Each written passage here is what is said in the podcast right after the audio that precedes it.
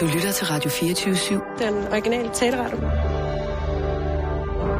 Velkommen til Bæltestedet med Simon Jul og Jan Elhøj.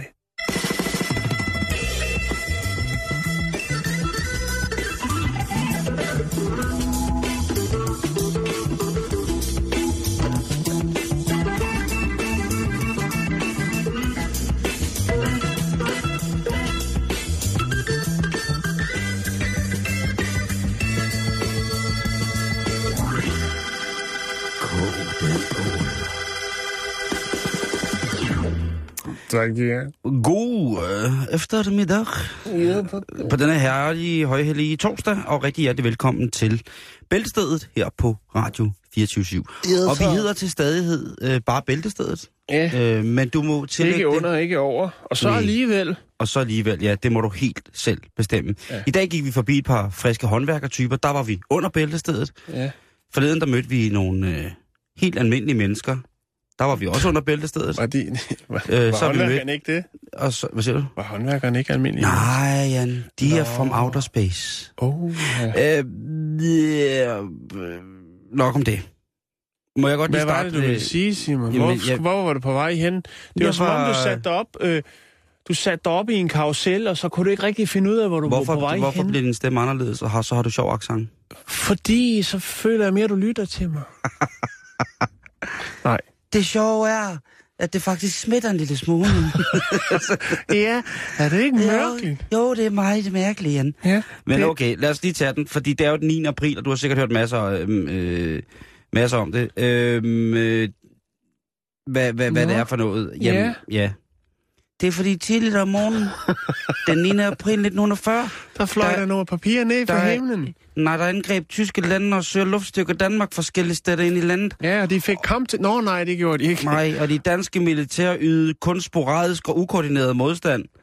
Ja. Vi har faktisk en lydoptagelse fra lige præcis den gang. Det er printet ned på voksruller, så er billederne ristet i runer. Jeg skal lige finde det her. Det er en stor spole. Hvor kommer det en dialekt fra? Ja, nu skal du se her. Hvad har du til os? Den er lige her, lige om lidt. Hvad er det nu, du har?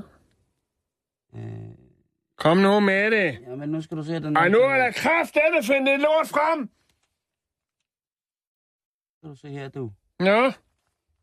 Ja, det er nemlig vildt. Ja, det håber jeg da, så som du bygger op. Ja, du kan godt begynde at glæde dig. Jamen imens, så kan jeg fortælle, at der hjemmet er kommet. Det er jo torsdag. Ja. Og der er altså en opskrift på Daisy Cupcakes, og det er selvfølgelig fordi, at hendes majestæt dronning Margrethe jo fejrer 75 års fødselsdag hele ugen. Jo, det skal der til. Og i den her uges udgave af hjemmet, der kan man så læse artiklen om et smukt par. Det ser ikke ud som om, så alligevel, de er måske lige gamle, men der står, de to mødtes til dronningens 70 års fødselsdag, og så siger de, vi skylder dronningen alt. Okay. Det var alligevel meget skyld. Hvad er der på at rente på den slags? Nå, og så har de også et tillæg om at sove godt. Familiejournalen, der er altså også masser af ros til hendes majestæt. Udover det, så kan man også strikke en mini-poncho og få sig en chokoladenougat-tærte eller en forårsfrikasse. Det er det, de har at byde på i familiejournalen. Det her det er jo en meget, meget sjælden lydoptagelse, Jan. Det, der sker om morgenen ude ved den dansk-tyske grænse 1940. Ja. Det er den eneste optagelse, der findes. Ja. Og her er det altså den tyske værmagt, som går ind i landet, og det her, det er lyden af den danske modstand mod tyskerne. Og bum, så havde de i Danmark. Spilleligaen, jeg kom til at... Ja, du må ikke grine. Nej, jeg ved det godt. Okay. Det her, det er altså lyden af tyskerne, den måde tyskerne indtog Danmark på. Nå. Derudover så er det jo en dag, hvor at i 1801, nogle år før, jamen der underskriver den daværende kronprins Frederik en aftale om våbenstilstand med englænderne efter slaget på Reden ud for København. Men endnu vigtigere i dag, Jan, det er at... Ja.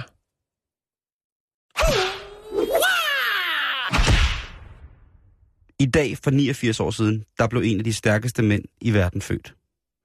Hugh Hefner, han har fødselsdag i dag. Han har fødselsdag. Manden, der grundlagde Playboy. Ja. Manden, der startede, der var før alle med hashtagget Free the Nipple. Der har vi altså det dobbelte H, ikke? Og manden, der har... Altså... Jeg kan ikke helt finde... Han ikke bare... Ser han ikke... Altså, han ikke, sådan som han ser ud nu, har han set ud i de sidste 40 år. Han, altså, har sin, der er ikke, han har sin egen kok med, når han rejser overalt. Ja. Så har han sin egen kok med, som kan lave lige præcis det, han vil have, Hugh Hefner. Fordi det er det, hans krop består af. Jeg tror, hans krop består af meget, meget få bestanddele af... Altså, det er ikke en stor varietet, der er af råvarer, som har bygget Hugh Hefners Playboy-krop. Det har set et program om. Men alligevel, 89 år, det er stærkt, ikke? Jo. Og han er still going strong. Han lægger ikke skjul på. Han er fan af den blå tablet, men han er altså... Den blå vitaminpille. Den blå vitaminpille, der er altså voksen... men altså, den er også... Den gør meget godt for folket. Det vil jeg sige, Simon.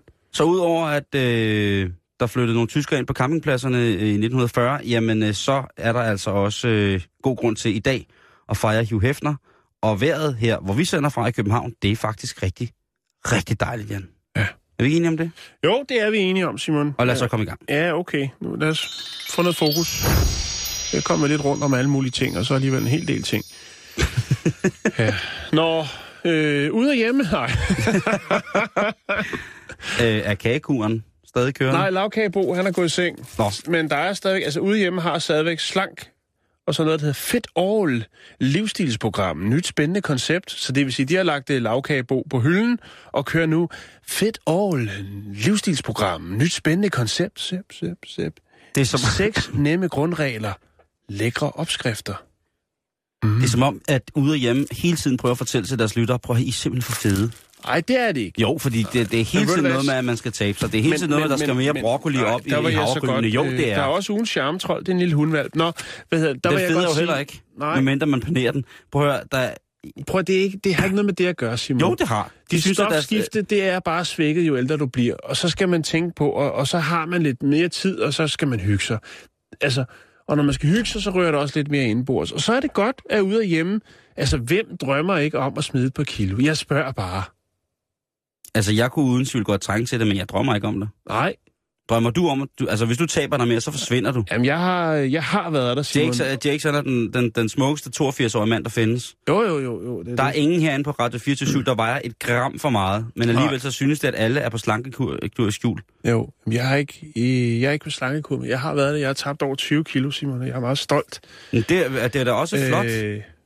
Men det handler også om, at man hælder i hovedet, Simon. Det handler om vane. Det handler om livsstil. Nå, det er et andet program.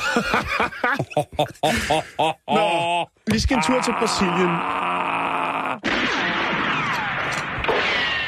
Godt. Vi skal til Brasilien. Sådan et program skal jeg lave, når jeg bliver voksen. Slanke, Jan.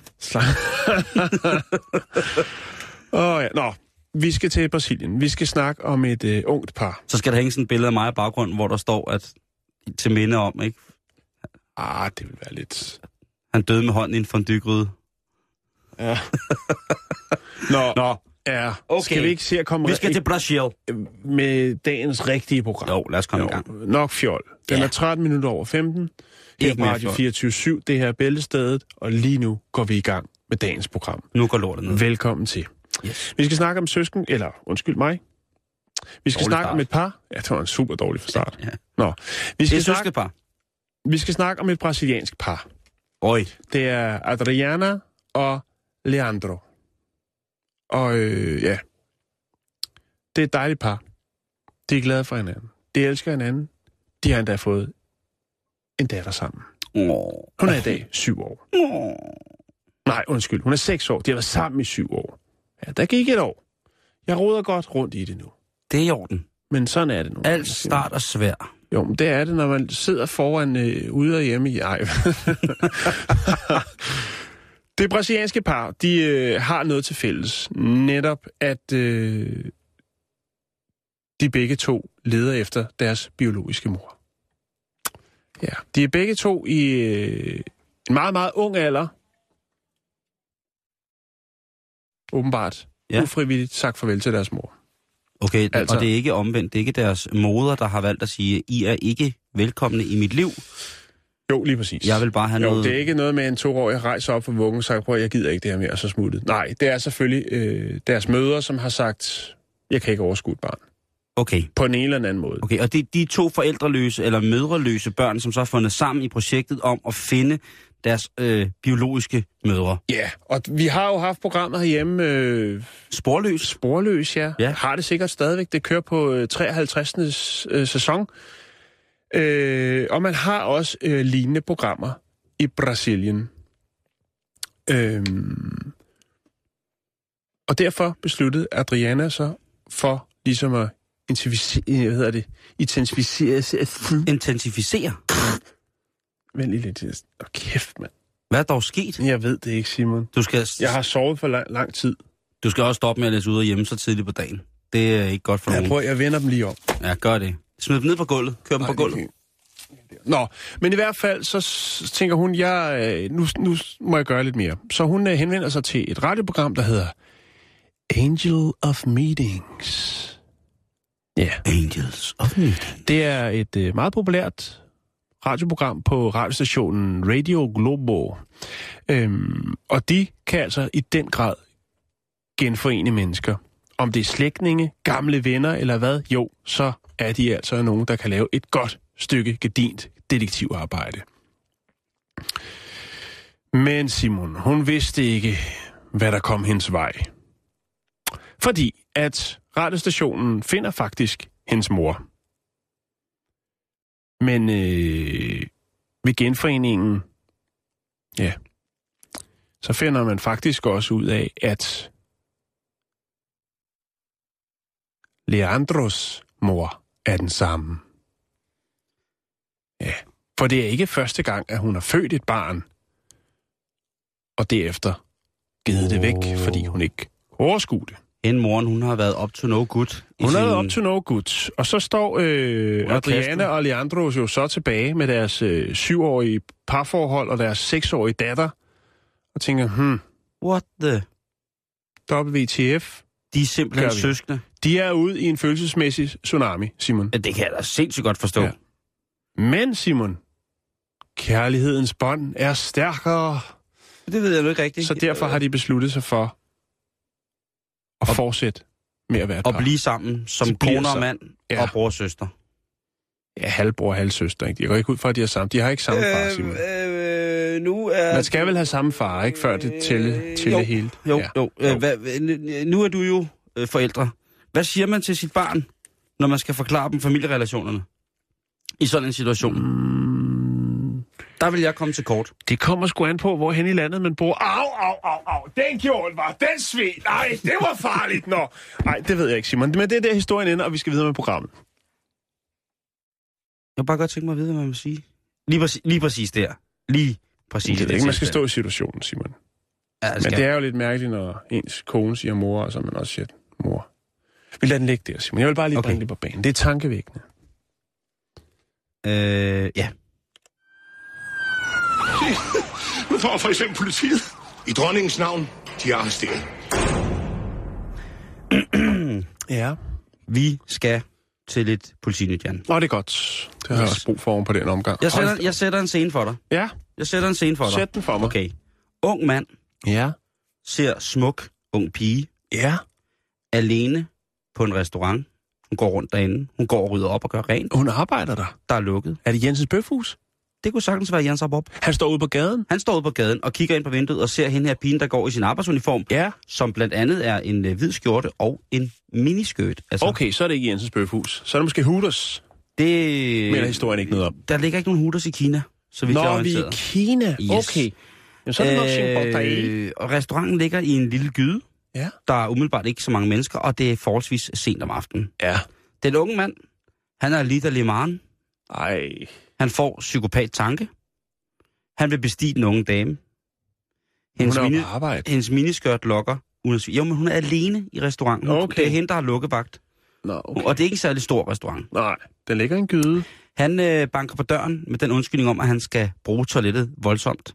Og den søde pige, hun er nemlig rigtig sød, hun lukker selvfølgelig den skumle mand ind. Hun kender jo ikke ligesom... beskidte tankegang. Nej, men altså, hun ved jo, at umiddelbart, så skjuler han, han er meget lille mand, og han kommer ind på restauranten.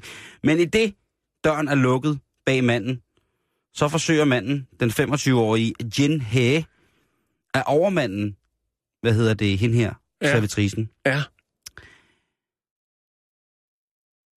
Og han tager sådan ligesom fat i hende om skulderen og presser hende hårdt op imod en væg, ud mod en gang. Ja. Og så prøver han at få hende ned på gulvet. Men Jan...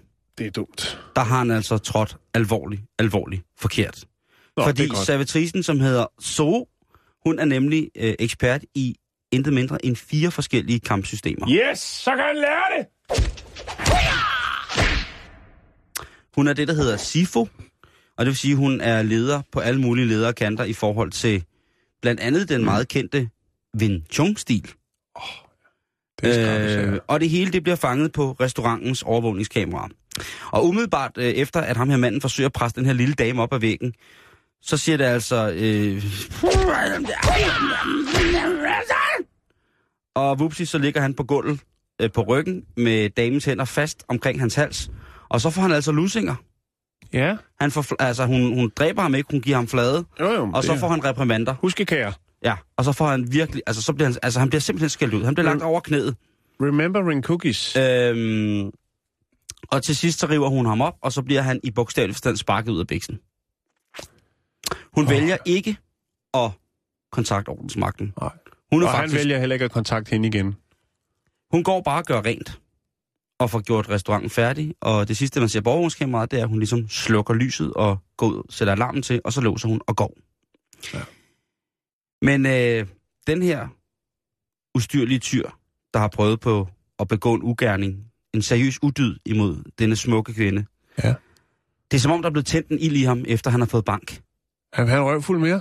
Efter at han er blevet pint og pladet på gulvet af den her lille pige i skoleuniform, så er han altså ved at gå ud af sit gode skin og ren lyst. Erosen, den bruser i ham som en uslukkelig islandsk vulkan. Okay, så det er sådan en type fyr, vi har med at gøre. Åbenbart. Han vidste det måske ikke selv, men at der skulle skælde ud til og lusinger til, før han virkelig... Altså, det kan være, at han har oplevet en fuld rejsning for første gang hele sit liv, ikke? Jo. Han er så klar på hende her stav, så han har ventet, og han tænker, altså, hvis jeg prøver noget igen, så må hun jo nødvendigvis gå endnu hårdere til mig, og det kan være, at jeg tænder endnu hårdere på det. Så han forfølger hende lige så stille og prøver atter en gang at ville flå det her miniskørt af hende her, den lille dame. Men der bliver det altså nok for kvinden. Der, altså, prøv at, nu gider jeg simpelthen ikke dig mere. Nej. Nu er du simpelthen for klammer, nu er du for nederen. Så i bogstaveligste forstand, så slukker hun lyset for manden, og så ringer hun til panserne. Og de kommer over kørende. Og under afhøringen, da manden bliver afhørt af politiet, så forklarer ham her voldtægtsmanden, at han kun kan huske, at han prøver at gribe fat, altså anden gang han prøver på sin uddyd, eller på sin ugerning, der nærmer han sig bagfra. Det er sådan forholdsvis befærdet sted. Der er en gyde, som han har betænkt at rive pigen ind i.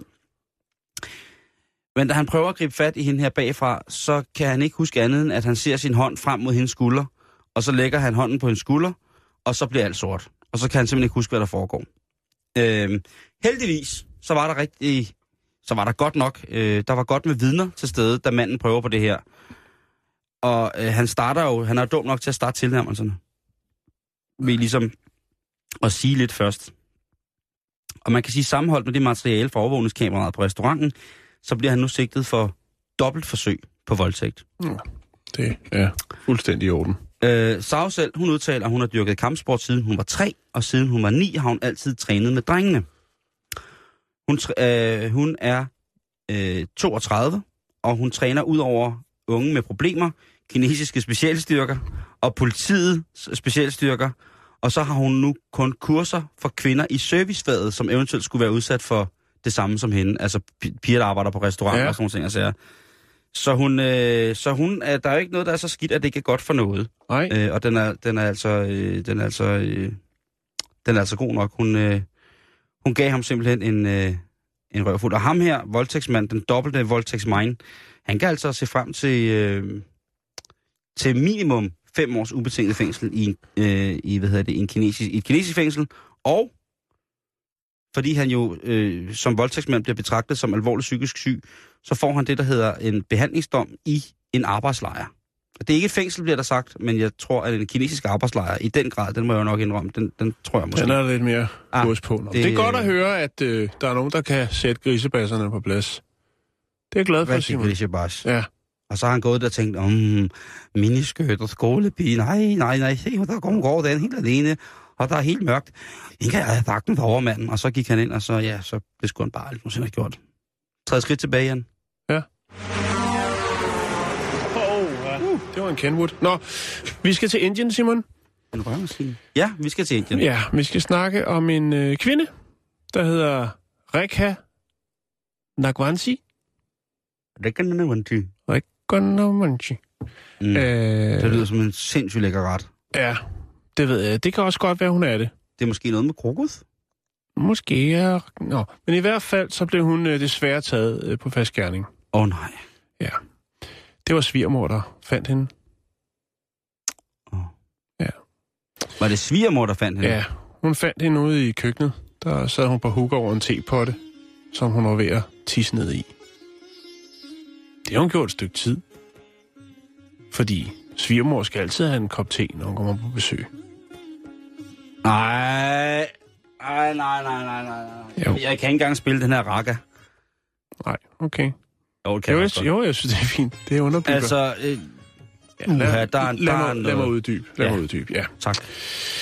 Ifølge politirapporten, så var Rekha rasende på hendes svigerforældre,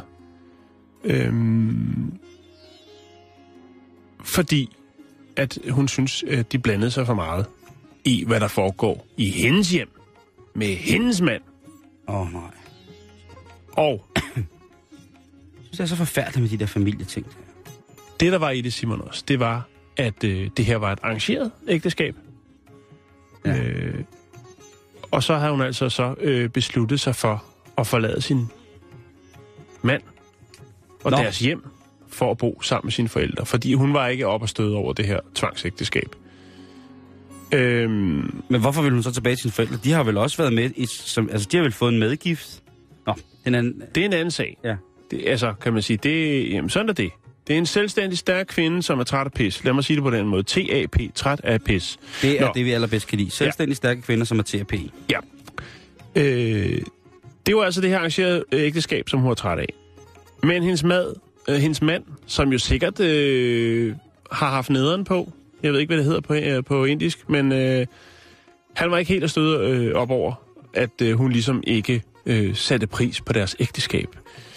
Han tikkede og bedte ham om, eller han tikkede og bedte hende om og han kom tilbage. Han tikkede og bad. Ja, undskyld, tak. Jeg er meget skarp i dag, hva'? Hold da kæft. Jeg ved ikke. Han vil bare have hende tilbage igen. Han bønfaldt hende. Han siger, prøv at høre, baby, jeg er vild med dig. Lad mig sige det. Det bliver en lang dag. Nå, han siger, prøv at høre, I love you. I love you big time. I love you 2 times. Og så siger Rekha altså, jamen prøv at høre, hvis jeg skal komme tilbage til dig, så skal der andre boller på suppen. Ring. Og hvad er det så, der skal til, for at Rekha hun vender tilbage til her arrangeret ægteskab? Jo, så skal han lave mad. Det er ham, der skal vaske tøj. Og så skal han også massere hendes fødder. Så vil hun overveje at komme tilbage. Og det siger manden ja til. De har en datter sammen på 4 år. Okay. Og så flytter hun tilbage ind. Hun siger, jamen det er fint. Hvis han vil tage lidt mere ansvar, og vi ikke skal køre det der sådan helt... Helt stramme tvangsægteskaber, rollefordeling og det, jamen så lad os prøve at starte op igen, og se om vi kan finde den rigtige kærlighed. Hvor er det fint. Ja. Men så er det selvfølgelig klart, at den her unge fyr, han, Deepak, som han hedder, hans forældre, de synes jo, at det er lidt upassende at have så skrab en svigerdatter. Så de tilser jo så det her ægtepar, Rekha og Deepak, flere gange ugenligt, for ligesom at lige sige, prøv at høre, du bliver lige nødt til at slave af. Du skal ikke, vores søn er ikke nogen slave. Så nej, men jeg er heller ikke hans slave. Det er en ligestillingskonflikt lige her, Simon. Lige her i det moderne Indien. Den er så farlig Indien, den der. Ja, lige præcis. Men i hvert fald så kommer svigermor, Suraj, og så svigerfar, jeg tror han hedder Ajit. De prøver ligesom at sige, prøv at høre, du skal altså ikke behandle vores søn sådan der. Og der er nogle kontroverser omkring det. Og så er det jo så, at svigermor ligesom kan se en sammenhæng, efter hun tager sin svigerdatter siddende på huk over den her tepotte ude i køkkenet. Fordi at, så kan svigermor jo tænke tilbage på alle de gange, hvor hun trods komplikationerne i ægteskabet med et smil er blevet tilbudt en kop te. Ja, det er cirka en til to gange om ugen, at hun er blevet budt på te, når de er kommet forbi for at ligesom se, hvordan er det her sådan, ægteskab. Det løber af stablen. Og så er det altså svigermor tænker, det er sgu ikke i orden. Det klammer der. Det vil jeg ikke finde mig i. Og så melder hun det til politiet. De vil have retfærdighed. Og hun anmelder sin svigerdatter. Kan man det? For bare at pisse sin egen tepot? Hvis de er hjemme ved dem, så må det vel nødvendigvis også være den tissende dames egen del, som hun vælger at servere. Ja, jo, ja, altså, det er jo ikke gift. Der er jo flere trosretninger i Indien. Der er flere hinduistiske overbevisninger, linjer i overbevisninger, hvor det er sundt at drikke sin egen morgenurin. Så du mener bare, at Rekha, hun skulle bare have sagt, prøv det, jeg vil bare have min svirmor og har det godt, og jeg er helende tis. Det er jo ikke det, jeg siger. Nej, men i hvert fald kan man sige, svirmor siger, jamen, prøv at høre, der er ikke nogen, der skal tisse i nogens te, og slet ikke i over et års tid, hvor vi ligesom har besøgt dem 2 gange ugenligt. Har hun mærket efter, hun har fået det godt, svirmoren? Har hun fået det bedre? Er lumbagoen løsnet op? Er der kommet lidt mere glide i ledene? De ønsker, eller hun ønsker, og selvfølgelig svigerfaren, de ønsker retfærdighed, som de siger. De vil have justice. Nå jo, men altså, hvis Lamparderen kører... Ja, men der er altså ikke noget at komme efter. Det kan ikke blive til nogen større sag, Simon. Det kan jeg godt forstå. Politiet, de siger, jamen, det kan vi ikke gøre noget ved. Og det er sådan set der, den ender, Simon. Hun klarer frisag, Rekha. En stærk kvinde, der ikke finder sig noget. TAB.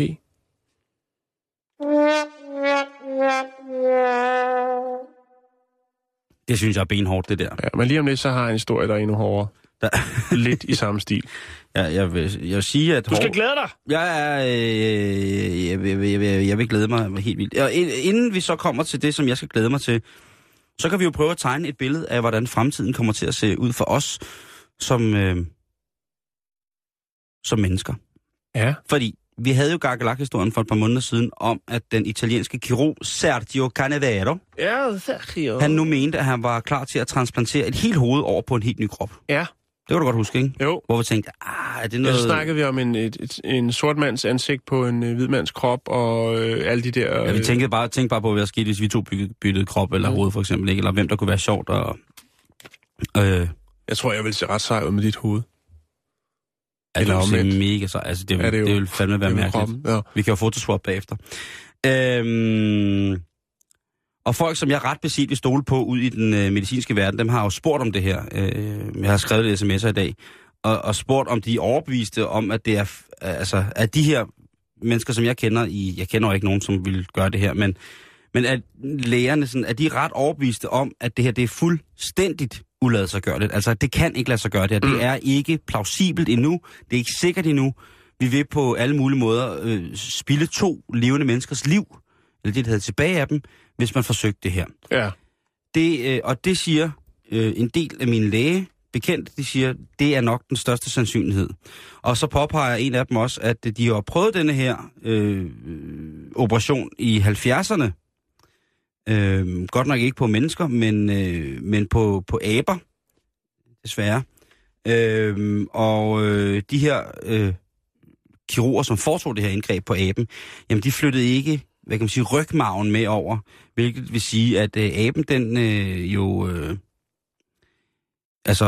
var ved bevidsthed, men den kunne ikke rigtig bevæge sig, og så kom der en masse komplikationer, og deraf så døde aben efter blot 9 dage med... Ja, fordi jeg tænker, alle de ting, der sidder i ryghvirvlen, og det er jo ret kompliceret. Og det er jo ikke noget, man lige gør. Og man skal vel også finde nogen, hvor det er sådan, hvad skal vi sige, knoglestrukturen er nogenlunde ens, tænker jeg også, på en eller anden måde. Jeg vil sige på en måde, jeg tør ikke at gætte på, hvad der skal holde styr på at løse ender i bogstavelig forstand, når man skal samle... Alle de nervebaner. Nå, men hvad så? Der er nyt, eller hvad, Simon? Det er der faktisk, fordi... at Nu er det faktisk kommet frem, at der er en, der har meldt sig på banen, som godt vil have foretaget den her operation. Jamen, der skal jo to til. Jo. Eller vil han bare tage sit hoved af og sætte det på igen? Og sige, yes, det virker? Ja, det vil han faktisk. Til at starte med. Mener du det? Nej. Han, altså der er jo simpelthen så mange moralske og etiske spørgsmål, så det er jo diskutabelt, om det overhovedet kan lade sig gøre det her. Men der er jo selvfølgelig et sted i verden, hvor at hvis det skal prøves, så skal det prøves, og så skal det være der. Ja, Rusland. Du er fuldstændig ret. Er det rigtigt, mener du det? Ja. Som sagt, virkeligheden, ikke? Jo. Den er bare federe end alt, hvad vi nu kan finde på. Men må jeg lige spørge om noget? Ikke sikkert, jeg kan svare. Nej, men er det så en død mands krop? Det altså, den skal jo være tempereret, ikke? Vi er uden i en 37,5-agtig ting. Det vil typisk være en person, som vil være erklæret hjernedød. Okay, ja, på den måde selvfølgelig. Ja. Og så skal man have tilladelse til... Og kæft, det var mærkeligt. Ja, altså så er det jo, så taler vi doneri for alvor, ikke? Jo. Så er det altså hele kroppen, ikke? Så, ja. Så er det sådan en 90%-pakke, man køber. Af med knoppen, hele kroppen, lalala. Det er sikkert sådan en lille kirurgsang, når man skal transplantere hovedet. Det kommer der. Men i hvert fald kommer der nu. Ja. Tung trance. Okay. Og det er Mr. Spirit... Spirillen. Det er Spirillen, der skal have hovedet fra... Nej, det er... Spilit Durnoff hedder han. Der er ikke noget fornavn, det er hans frabeter. Ja. Og han er en 30-årig datamatiker fra Rusland. Og han har altså lidt af det, som hedder Werdnig-Hoffmanns sygdommen. Og det er en... Hvad er det? Ja, det er det, der hedder en... det bliver også kaldt infantil spinal muskelatrofi. Og det er altså en sygdom, hvor rygmarvens... nogle rygmarvsceller, lad os bare kalde dem det, for at gøre det for indviklet. Hos selvbørn ikke får lov til at... og udvikle sig rigtigt. Okay. Og det drejer sig om en muskelsvækkelse, og så drejer det sig om i det hele taget, altså det er jo en form, jeg ved ikke om det er en muskelsvind, men altså det, sådan som jeg kan læse mig frem til, så er det altså sådan noget, det kræver, det gør, at personen fra start af har nedsat evnen til at synke og trække vejret for eksempel. Okay. Og det er jo altså nogle komplikationer, som forværres med alderen. Ja. Og eftersom at Spilit Durnoff, han er 30 år gammel, så anslår lægerne helt konkret, at jamen, der er måske omkring i... Hans tilstand er så kritisk nu, at der er måske omkring maks et år eller halvandet tilbage for ham. Jamen, så kan jeg egentlig godt forstå, at han tænker, at det der, det vil være... Det vil være the shit. Ja. Og det er også det, han siger. Fordi han siger til den engelske avis Independent, der siger han, at han er jo ret nervøs. Og så er han alligevel ikke, fordi han har ingen andre muligheder. Nej. Han er ligesom kommet ind i sit terminalforløb nu. Og ja, som sagt lige før, jamen, så giver det ham maks højst halvandet år. Hvis mirakler sker, måske et par. Mm. Så han siger, hvorfor ikke bruge så meget af min vågne tid på at forberede min krop på det her? Mm. Han siger, han elsker livet, og han orker ikke tanken om at skulle slutte som 32-årig. Det kan jeg sgu godt forstå. I hvert fald ikke, hvis han har muligheden for at gøre noget. Han har jo forberedt sig hele sit liv på, at det her, det slutter. Mm. På et eller andet tidspunkt, fordi op i hovedet, jamen altså, han er jo skarp nok. Det må man formode. Han er lidt, jeg har lyst til at tænke ham lidt som sådan en form for Stephen Hawking, sådan en, eller en Holger Bæk herhjemme, sådan en rigtig sød og rar person, som bare har rigtig meget godt at byde på, som i virkeligheden måske er en af de personer, som vil ligge inde med en ligning, som vil kunne ændre hele verdenssituationen på en eller anden måde, men så er han så bare plaget og pint hele sit liv. Har han været det af den her forfærdelige sygdom. Men, Jan. Ja. Hvis det ikke går, som Spilit Durnoff har forestillet sig, så har han sådan, så siger han meget cool. Så er det jo ikke sådan, at det er en hel fremtid, der er blevet tabt på gulvet. Masser af glade år med børn og kone, så han er rimelig cool. Så det er jo, der er jo tale om maks et år, hvis det er, at det her det ikke lykkes, der er blevet taget fra mig. Og så siger han, hvis det så lykkes... Jamen altså, så er det jo en helt fantastisk oplevelse. Så er det jo ligesom på alle mulige måder godt, som han siger, ikke kun for mig, men aller vigtigst for de fremtidige generationer af folk, som har samme lidelser, eller som på anden måde kan reddes ved at få en donorkrop.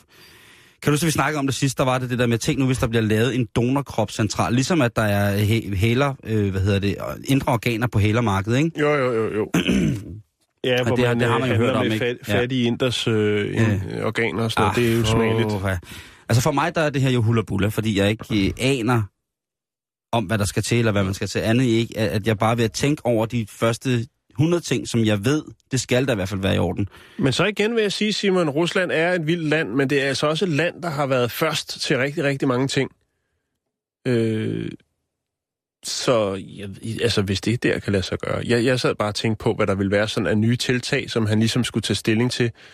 Blandt andet, så skal han jo igen registrere sig med sin nye fingeraftryk. Han skal lige vende sig til, hvad for noget tøj han skal have til sin nye krop. Der er sådan en masse... Hvad hvis noget går galt, og den eneste krop, der kan redde ham, er en kvindekrop? Ej, det tror jeg ikke. Hey. Jo, ja. Jo. Det kan da sagtens være. Jo. De ligger der, så kan der være russisk kuglestød og kvindekrop. Så kan der måske være... Det er lidt mere harmonisk. Nej, det er det. Ja, jeg ved ikke. Det ved man sgu ikke. Men det er interessant. Simon, er der noget, på skrift om, hvornår at det her sådan, eksperiment, kan vi vel godt kalde det, det skal eksekveres? Nej, og det er med vilje. Fordi at de vil jo ikke have, at... De vil ikke have noget. Det siger russeren her, Spilit Durnoff, han siger jo også, at også af hensyn til lægen, ja. Senior Consigliere Canavero, så er det jo også... Det er ham, der skal foretage det? Ja. Okay. Blandt andet. Jeg troede, det var en russer. Jeg tror, det er sådan et hold på 20 mennesker, der skal til for at gøre det her, og så er der nogle forberedelser. Det bliver... Men Jan, prøv lige at tænke på, hvor sindssygt det her er. Det er sådan lidt torsdagsfilosofi, men vi lever altså en tid, hvor der er nogen, der seriøst går og roder med at rykke hovedet af folk og sætte det over på den anden krop. Prøv lige at tænke på det. Ja, jamen jeg synes, det er over. Lad mig sige det på den her måde, det er tankevækkende. Nå, Simon, så skal vi til det. Jeg ved, du har glædet dig, og det er lige en historie for dig. Men, ja, det er det. Vi snakkede før om den her indiske kvinde, som var træt af sin svigermor, som altid kom og kontrollerede, hvordan ægteskabet skulle eksekveres. Det var også en historie for mig, for der var tis med. Ja, og nu skal vi så til en anden historie. Vi skal til Minneapolis i USA, og vi skal snakke om en herre, som er ramt af amors pil. Han er forelsket? Han er forelsket. Det er desværre ikke gensidigt. Men det sagde du, han er 34 år. Meget nemt hurtigt. Jo, det kan vi godt, for det er ikke det, det handler om. Jo. Hvis man har været ulykkelig forelsket, Jan. Jeg tror sgu, han har hygget så meget godt. Det kan vi til lige om lidt, Simon. Yes. Han er 34 år, han hedder Robert John Lynn, og allerede tilbage i november 2014, der var han i politiets søgelys, Simon. En lidt usædvanlig sag. Nej, er det sådan noget der? Ja, af seksuel karakter. Nej, snavsig. Er det så af seksuel karakter? Ja, det er det, men er det strafbart? Det finder vi ud af lige om lidt. Ja, fordi ifølge anklageren, så har han på sin arbejdsplads, som er Bicewinger Hardware Shop i New Brighton, der har han altså den 26. august 2014 ved en kollegas bord efterladt lidt kropsvæsker på hans skrivebord. Og jeg tror ikke, det er, fordi han har stået og pruttet med armhulen, og så håbet på, at der dryppede lidt sved ned på hendes skrivebord. Ikke en buller? Nej, det er det ikke, Simon. lidt spyt måske? Det kan jo komme, når man snakker. Ja, det er måske så den 11. finger, der har spyttet lidt. Har han pisset på hendes bord? Ja, det kunne man ikke rigtig finde ud af, men lad mig uddybe. Hun fortalte politiet, at hun havde fundet herr Lind, stående ved hendes skrivebord med ryggen til, og så havde han jo angiveligt haft begge hænder nede omkring hans kønsdele. Nej, han havde hun bemærkede, at hun bemærkede, at der foregik noget, og da hun så antaster ham, eller ligesom han ser, at hun ser, så bliver han lidt ligesom en hjort, når den bliver ramt af forlygtelys på en bil, ikke? Paralyseret. Fuldstændig paralyseret. Lam i lyset. Ja, og efterfølgende så trækker han sig fra gerningsstedet og går ind i et andet kontor. Vender han sig om, og nej, kan man se, hvor han har haft hænderne henne? Nej, det kan man ikke. Han forsvinder, du ved. Så er han væk, ikke? Kvinden sætter sig over ved sit skrivebord og bemærker en lidt stærk lugt og noget, der lignede urin. Dog lidt anderledes og mærkeligt end urin. Hun sagde også, at hendes kaffe lugtede på samme måde. Nej. Jan, det er torsdag, det er ikke tirsdag. Nej, men Altså, når nyhederne er der, så bringer jeg dem. Ja, men det er rigtigt, og det her, det, og det er jo, og når det er dig, der bringer dem, så er det jo alvorligt. Ja, det er det i hvert fald. Jeg synes bare, man skal tænke over, når man drikker kaffe. Skal man tænke på sine kollegaer? Ja, om de har været derhenne. Fandt de ud af, hvad det var for en sekret, han havde efterladt?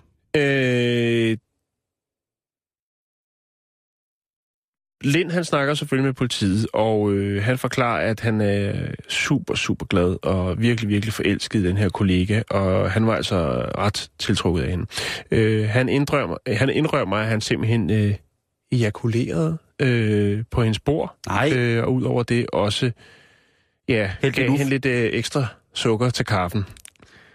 Det var simpelthen ikke, som man troede, at det var en eller anden form for hævn eller en prank eller noget. Nej, det var simpelthen bare... det var en hyldest til kærligheden. En kærlighedserklæring. Men det skal man jo passe på med, Jan. Ja, der prøver det er jo sygt, Simon. Jo, men man skal jo ikke... Meget sygt. Det er jo meget forkert, det der. Man skal jo ikke hælde sit uførte børn i andre folks kaffe. Det skal man, eller bare på bordet og på arbejdspladsen. Nej, men det er ikke i orden. Ja, så kommer vi til det, Simon, fordi selvfølgelig så burde sådan en mand jo straffes for sine syge gerninger, men problemet er bare, at når man kigger under de paragrafer, som man ligesom kan straffe for, så findes der faktisk ikke noget konkret ligesom på skrift med, at det kan og må man ikke. Der findes alt muligt andet med ufrivillig berøring af kønsdele og altså alle de her. Der findes en masse paragrafer, som jeg gider, altså andre former for ufrivillig... Så det er lige meget. Andre former for ufrivillig, kønslige kontakt og sådan noget. Altså, men lige akkurat det her er der ikke noget. Og det gør altså så, at dommerne har været nødt til ligesom at sige, vi tager lige en runde 2. Vi er nødt til lige at finde ud af, hvad der skal ske i den her retssag. Så derfor så genoptager man, eller som siger, man har revurderet hele sættet til, at han skal jo straffes for det her, men vi har ikke ligesom en paragraf, vi lige kan skubbe ham ind under, hvis det skal være helt rigtigt. Og han skal jo have sin rigtige rettergang. Så den 22. maj, der kommer han altså til at stå foran en dommer igen, og skal have sin straf. Og han har indrømmet, Simon. Han siger, altså det kan du også høre, han har jo fortalt, jamen, prøv, jeg var forelsket i hende, og hun skulle så åbenbart, hvad var det, du sagde før? Hun skulle... Hvorfor noget? Du sagde hun ikke, hun skulle anerkendes, hun skulle... hyldes? Hun skulle hyldes, ja. Ja, præcis. For at være så smukt menneske, en form for strålende sol, en ledende stjerne, på alle mulige måder, åndelig tilstedeværende inspiration. Nu vil jeg ikke gå mere til det. Jeg har en historie lidt senere, som handler om ost. Ja. Hvis vi kan nå den. Jamen, det er jeg ret sikker på. Godt. Det var bare det. Jeg er ked af, at jeg skulle bringe banen, men jeg synes simpelthen, det var for mærkelig historie. Den måtte på, og den var under Bæltestedet. Jeg undskylder. Nej, det synes jeg ikke, fordi... Det beskriver også en tendens i kontormiljøerne. I can sing you tender songs of love. No matter what may be your mood, I am always ready to entertain you. Ja, hvis man har været inde på vores Facebook, så kan man jo se, at indtil videre, så er Jans gedebillede, et billede af en ged, det er nok noget af det mest populære, vi nogensinde har lagt op. Ja, men det er dyr, Simon, det virker altid, og jeg synes også, din hest fra i dag, den rykker altså også, men der er altså 244, hvis det er et succeskriterie, så er der altså 244, der ligesom har sagt, den ged, den har et flot hår, den vil vi godt anerkende. Og så er der også Michael Petersen, som lige har lagt et billede op af... popidolet, det store talent Christoffer, som jo stort set har haft på et tidspunkt samme frisør som den her kinesiske ged. Nå, nok om det. I dag, der kan man for en relativt lille skejs erhverve sig et tatoveringssæt, Jan. Hvilket jo sikkert er godt, hvis man bare skal smadre sig selv. Men jeg kommer aldrig til det. Jeg er mere til de der folk, som kan finde ud af det. Men andre må jo selv om, hvilke sygdomme, hudmutationer og amputationer, de vil tilføre sig selv, hvis de går i gang med at sidde og tatovere hjemme i grybkælderen. Men som sagt, så tager jeg en autoriseret til hver en tid.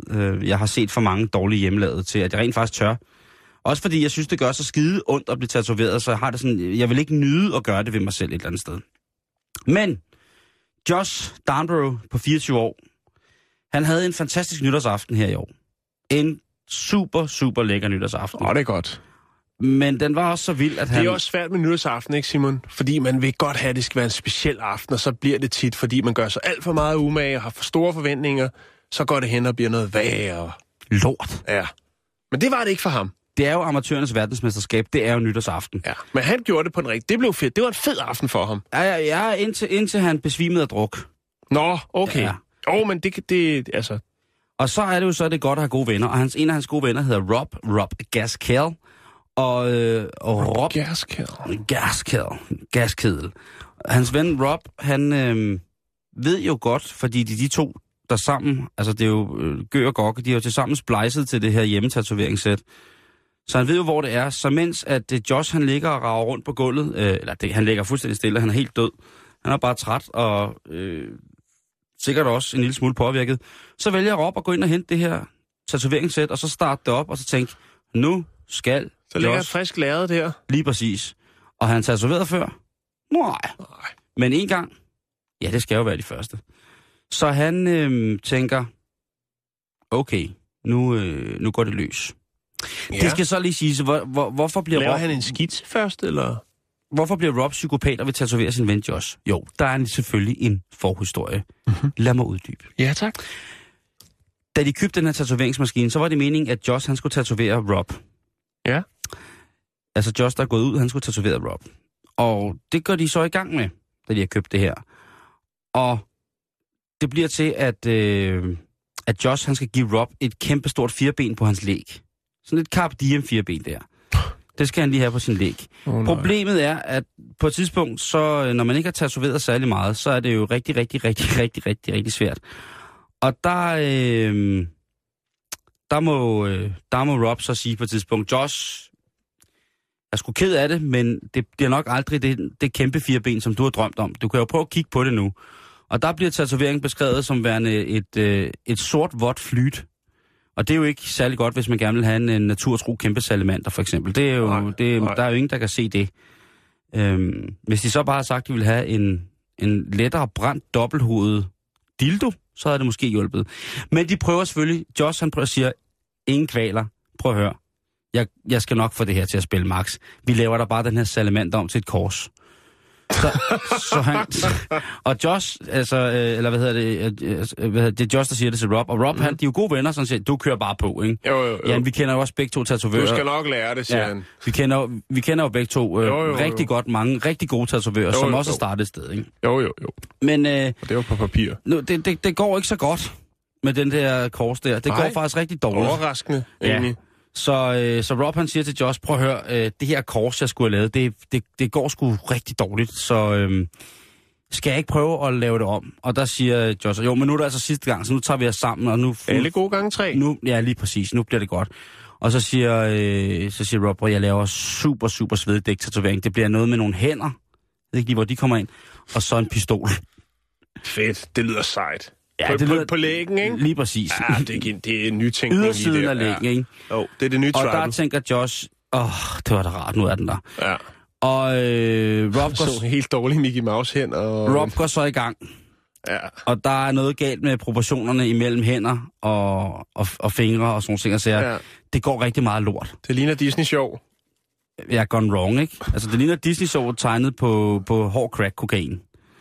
Så det virker ikke. Det bliver mildest talt meget, meget abstrakt. Og hvis de havde sagt fra starten af, at det skulle være abstrakt og en eller anden form for modeblokker-tendens at få de her ting, så har det sikkert været stor trend og flot magi. Men det bliver det altså ikke. Det bliver bare lort med lort på lort inde i huden. Så Josh, han tænker også på et tidspunkt, det kunne da godt... Eller, Rob, han tænker, okay. Altså, nu har jeg fået det her på benet af Josh, som ligner, jeg ved ikke hvad. Så på et eller andet tidspunkt, så skal jeg nok få hævn. Og der skulle gå eller 2 år, før at Rob han kunne få sin hævn over Josh. Eller hævn. Josh ligger der helt bevidstløs, og så lister Rob ind og henter tatoveringssættet, og så går han i gang med at tatovere sin fulde ven. Og det bliver til en rygtatovering, som går fra armhule til armhule stort set. Og den siger, if found face down, call an ambulance. Og det kan vel bedst oversættes til, hvis fundet med ansigtet i jorden, tilkaldt af ambulance. Mm. Og der er jo tale om Josh. At hvis man finder Josh med ansigtet ned i jorden, så vil det være en rigtig god idé at ringe til en ambulance. Ja. Og det synes jeg jo er hyldende morsomt. Jeg vil lige lægge det op på vores Facebook, nemlig et billede af tatoveringen. Og det vildeste er, at Josh han opdager det først dagen efter. Han har haft lidt ondt på ryggen. Lige præcis. Jo.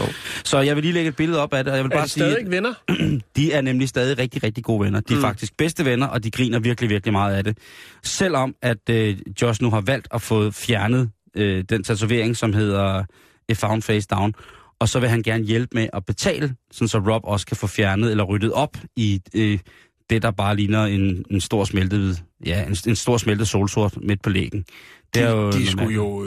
De skulle jo bare fra starten af have brugt pengene på en rigtig tatovør, ikke? Nu bliver det dobbelt så dyrt. Men så havde de selvfølgelig ikke haft alt det sjov. Nej, det kan jeg godt se. Det er rigtigt, Simon. Lige præcis. Jeg kom til at tænke lidt på en historie, vi havde sidste år, omkring den her 18-årige norske knægt, Stian Ytterdal, som fik lavet sin McDonald's-kvittering på sin underarm. Og det var jo noget, der gik hele verden rundt. Ja, selvfølgelig var det Bæltestedet, der havde historien først direkte fra den norske kilde. Ja, det er sådan, at vi kan. Yes.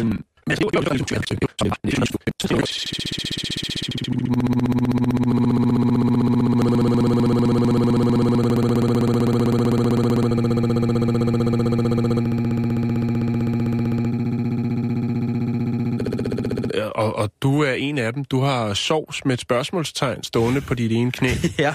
Det har jeg jo. Ja, der er mange, der er snedet sådan nogle små ting ind, men jeg er jo også først begyndt at få dumme tatoveringer, efter at jeg er fyldt 35. Ja. Og hvad er argumentet deri? Der er ikke noget argument, fordi der er argumenter for... det er det, der er så lærligt. Der er argumenter for alle mine andre tatoveringer. Og så efter jeg er blevet... Et godt argument kunne være, at det gør ikke så ondt at blive tatoveret med små dumme tatoveringer, som det gør for at lave store tatoveringer. Okay. Det synes jeg er et godt argument. Ja. Jo. Simon...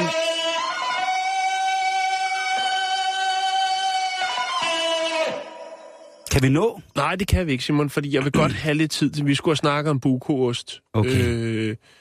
Ja, en klassiker. Der sker noget nyt og interessant der, og der har også været noget før tiden, som vi er nødt til at lige hive på banen. Men jeg vil ikke stresse det igennem, Simon. Nej, altså, vi har 4 minutter tilbage. Og ja, men så kan jeg da lige komme med en lille fin ting, som måske...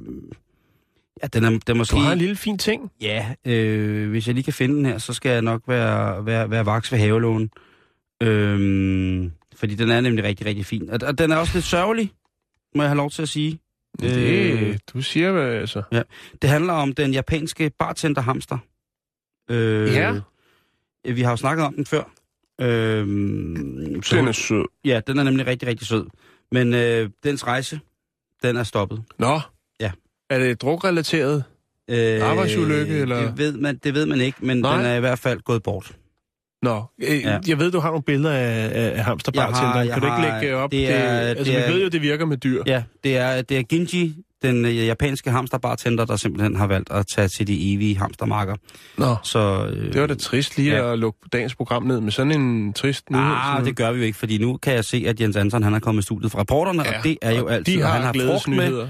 Og han ligner en fontæne af gode, virkelig positive nyheder i dag. Hej Jens Andersen. Ungdom nu til dags. Det er simpelthen ikke i orden, hvad der foregår på Facebook, på de sociale medier. Nej, der giver de hinanden karakterer. Altså deres udseende. Kan de dumpe eller bestå på en stor Facebook-side, vi faldet over. Gør du ikke også det med dine venner? Men, det er mere privat sammenhæng. Det kræver da trods alt lidt mere, end at gå på sådan noget som Tinder, hvor man bare skal smide en finger til højre eller til venstre. Og man kan man ikke selv vælge, om man vil være en del af den side der? Det er frivilligt. Okay. Men de ved jo ikke bedre. Nej. Altså de unge. Hvor unge er unge her i det tilfælde? Det er blandt andet sådan 12-13-årige. Okay, ja, så er det sgu lidt for unge til det. Synes du det? Ja. Ja, jo, fordi at det er jo der, hvor de skal til at bygge en god selvtillid op, og hvis man kun får minuser i den bog, så er det, synes jeg, det er en dårlig start. Ja, det er også det. Så, der var altid, altså da jeg gik i folkeskole, var der også nogle lister over, hvem var mest populær, altså... Hvem var pigerne, kunne man lide, og de to var der også som også drenge. Hvem var det, der skulle af med flest pasbilleder, når man havde fik skolefotoerne tilbage, ikke? Jo, det er det ikke. Men det er alligevel på en eller anden måde mere altså, offentligt nu, synes jeg. Ja. Mere ekstremt med den slags, ikke? Ja. Og det spørgsmål, der er, det er jo også, skal forældrene for eksempel forbyde børn at være på den slags? Altså, hvordan skal man ligesom håndtere det? De fleste er nok enige om, det er ikke så godt, det kan børn blive kede af, det kan sætte ar i sjælen. Jo, den slags ting, hvad fanden, altså. Ja. For meget anerkendelse kan jo også skade, kan man sige. Vi interviewer faktisk en børnepsykolog, der mener, at de børn, der så får mange likes, altså mange plusser inde på den her side, jamen, de bliver enormt egoistiske. Ja. Så det er sådan set også synd for dem, uden de ved det måske. Ja. Det tror jeg også godt. Altså, man kan jo, altså, det bliver et konkurrencesamfund på en eller anden måde, og i konkurrencesamfundet, når man overfører det i pædagogiske termer til børn, så kan det jo godt gå hen og have en bivirkning, der hedder mobning. Det er det. Og det at se på. Så har vi også set juveltyveri i London. Det er det, jeg siger. Lige om lidt, så er den altså god. Men nu er der god musik.